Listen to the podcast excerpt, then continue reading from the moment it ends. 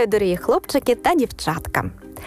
Цю історію колись розповів мені один чоловік, тому розказуватиму її від його імені. Захоплений припливом, я розповів уже так багато історій про різних хлопчиків та дівчаток, що настав час розповісти історію про себе. У моїй Біблії напроти одного тексту написано три слова: переправа до північного уїсту. І щоразу, коли я дивлюся на них, вони воскрешають у моїй пам'яті одну хвилюючу пригоду. Багато років тому, не скажу точно скільки, коли мені було 15 років, я вирішив вступити до місіонерського коледжу. Для того, щоб зібрати потрібну суму грошей, я домовився з одним видавництвом, яке з того часу випустило мільйон екземплярів вечірніх розповідей, все літо продавали християнські книги, які вони видавали. Схоже, мій вік ніхто не взяв до уваги, і мене відправили на Гібридські острови, які знаходилися на західному побережжі Шотландії. Незабаром я був уже там зовсім один і їздив на велосипеді по пустельним островам. День в день я стукав у двері домівок. Зі всіх сил стараючись зацікавити людей книгами, які возив із собою. Декілька тижнів я жив у Сторвнії, кожного дня роз'їжджаючи по острову з кінця в кінець, добираючись до селищ, які знаходилися на протилежній стороні. Ой, які виснажливі були ці подорожі! 20 кілометрів без жодного будинку по всій дорозі, а інколи всю дорогу в лице мені влив дощ або вітер. Кожного дня я відправлявся все далі, поки не дістався до самого маяка, який знаходився на крайній північній точці острову. До речі, хранитель маяка виявився дуже доброю людиною. Я добре його пам'ятаю, тому що він купив у мене книгу. Після того, як я зробив все, що міг на острові Льюіс, я відправився на човні до сусідніх островів, який називався Північний Уїзд.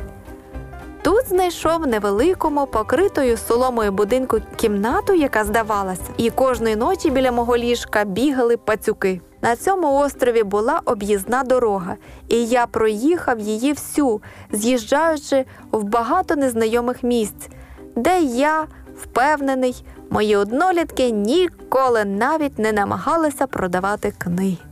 Нарешті із цим островом було закінчено, і я роздумував, куди їхати далі. Я почав вивчати південний напрямок, так як мені сказали, що на сусідній острів я зможу потрапити після відливу. Мені сподобалася ця ідея, тому що я би зекономив гроші на квиток. Спустившись одного ранку в брід, я дуже уважно оглянув його. Був час відпливу, і здалеку здавалося, що все, що мені потрібно зробити, перейти по піску прямо до невеличкого острова. Далі знову по піску до наступного. Але підійшовши ближче, я впевнився, що все було не так просто. Пісок перетинали канали, наповнені водою шириною від 3 до 6 метрів. Наскільки вони були глибокі, я не знав. У будь-якому разі я одразу зрозумів, що мені доведеться зняти взуття і перейти в брід. В цей час я помітив двох чоловіків, які розпочали переправу.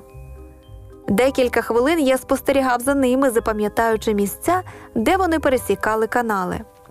Я теж помітив, що вони поспішали, але в той час не зрозумів чому. Я подумав, що, можливо, у них є якась термінова справа на сусідньому острові але їх поспіх, як виявилося пізніше, був викликаний більш вагомою причиною. Я зняв черевики і шкарпетки, зв'язав шнурівки, перекинув туфлі через шию і пішов за чоловіками.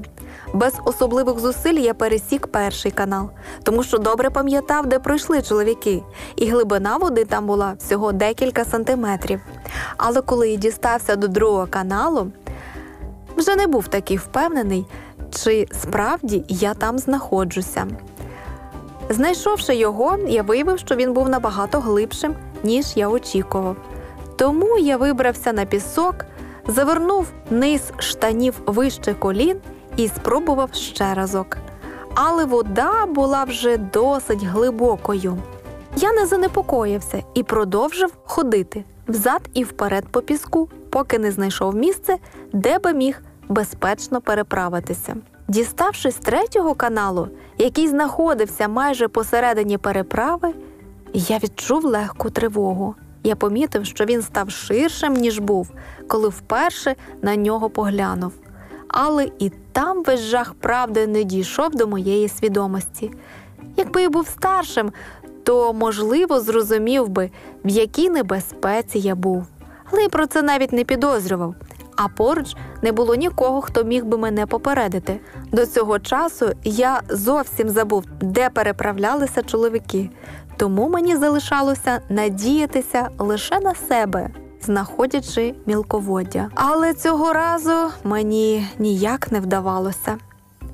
І тут мою увагу привернуло те, що вода вже не була такою спокійною, як раніше. Вона рухалася до того ж дуже стрімко. Повз мене пропливали шматки водоростей, гілок, кора дерев, наближався прилив. Я повернувся в сторону океану. Ніколи не забуду видовище, яке було перед моїми очима. Замість широкого, обмеженого піщаного простору я побачив безкрайні океанські простори. Мені тоді здалося, і це враження ніколи не зітреться з моєї пам'яті, що весь величезний Атлантичний океан рухається на мене. Піщаний острівок, на якому я стояв, зникав на очах. З кожною миттю канал переді мною ставав глибшим і глибшим.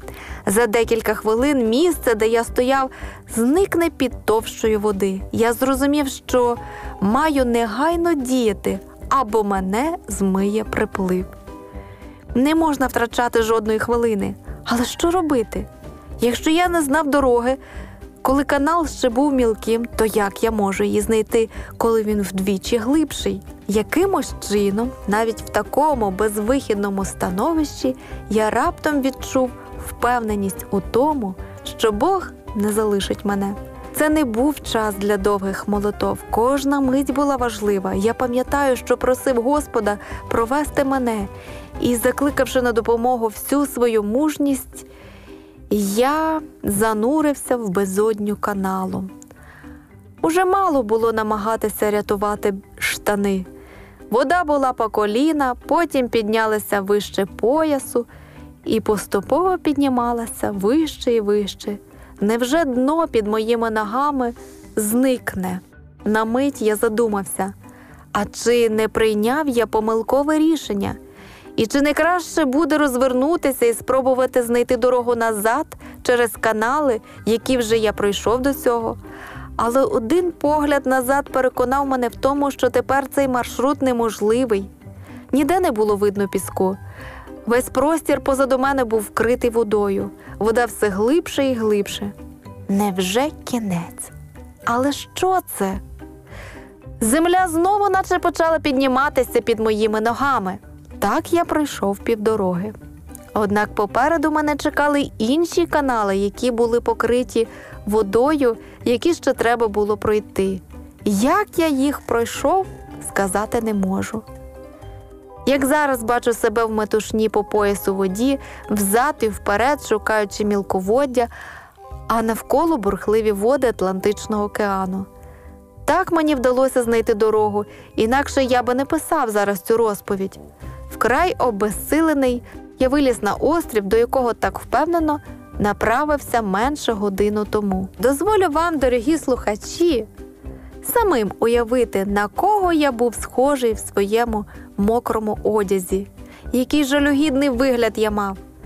Якби поруч були діти, уявляю, як би вони сміялися з мене. До мене підійшов літній чоловік і сказав, ніби я сам цього не знав, що я був на волосині від смерті.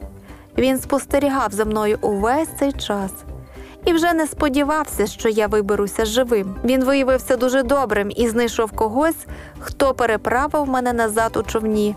Я повернувся у свою кімнату, щоб просохнути і подякувати Богові за те, що він зберіг мене від біди. Думаю, тепер вам зрозуміло, що я відмітив у Біблії цей текст. Він записаний в 43-му розділі книги пророка Ісаї. вірш другий і третій. Я не можу не відчувати, що вони написані не для мене, тому що вони звучать так. Коли переходитимеш через води, я буду з тобою, а через річки не затоплять тебе.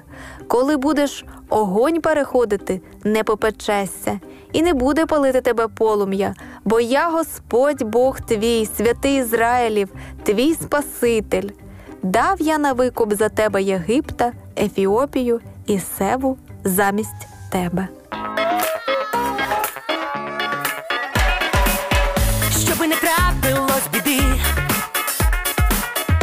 На позитиві будь завжди. І коли сумно тобі буде, озирнись довкола люди є, вони завжди поруч, як і ми.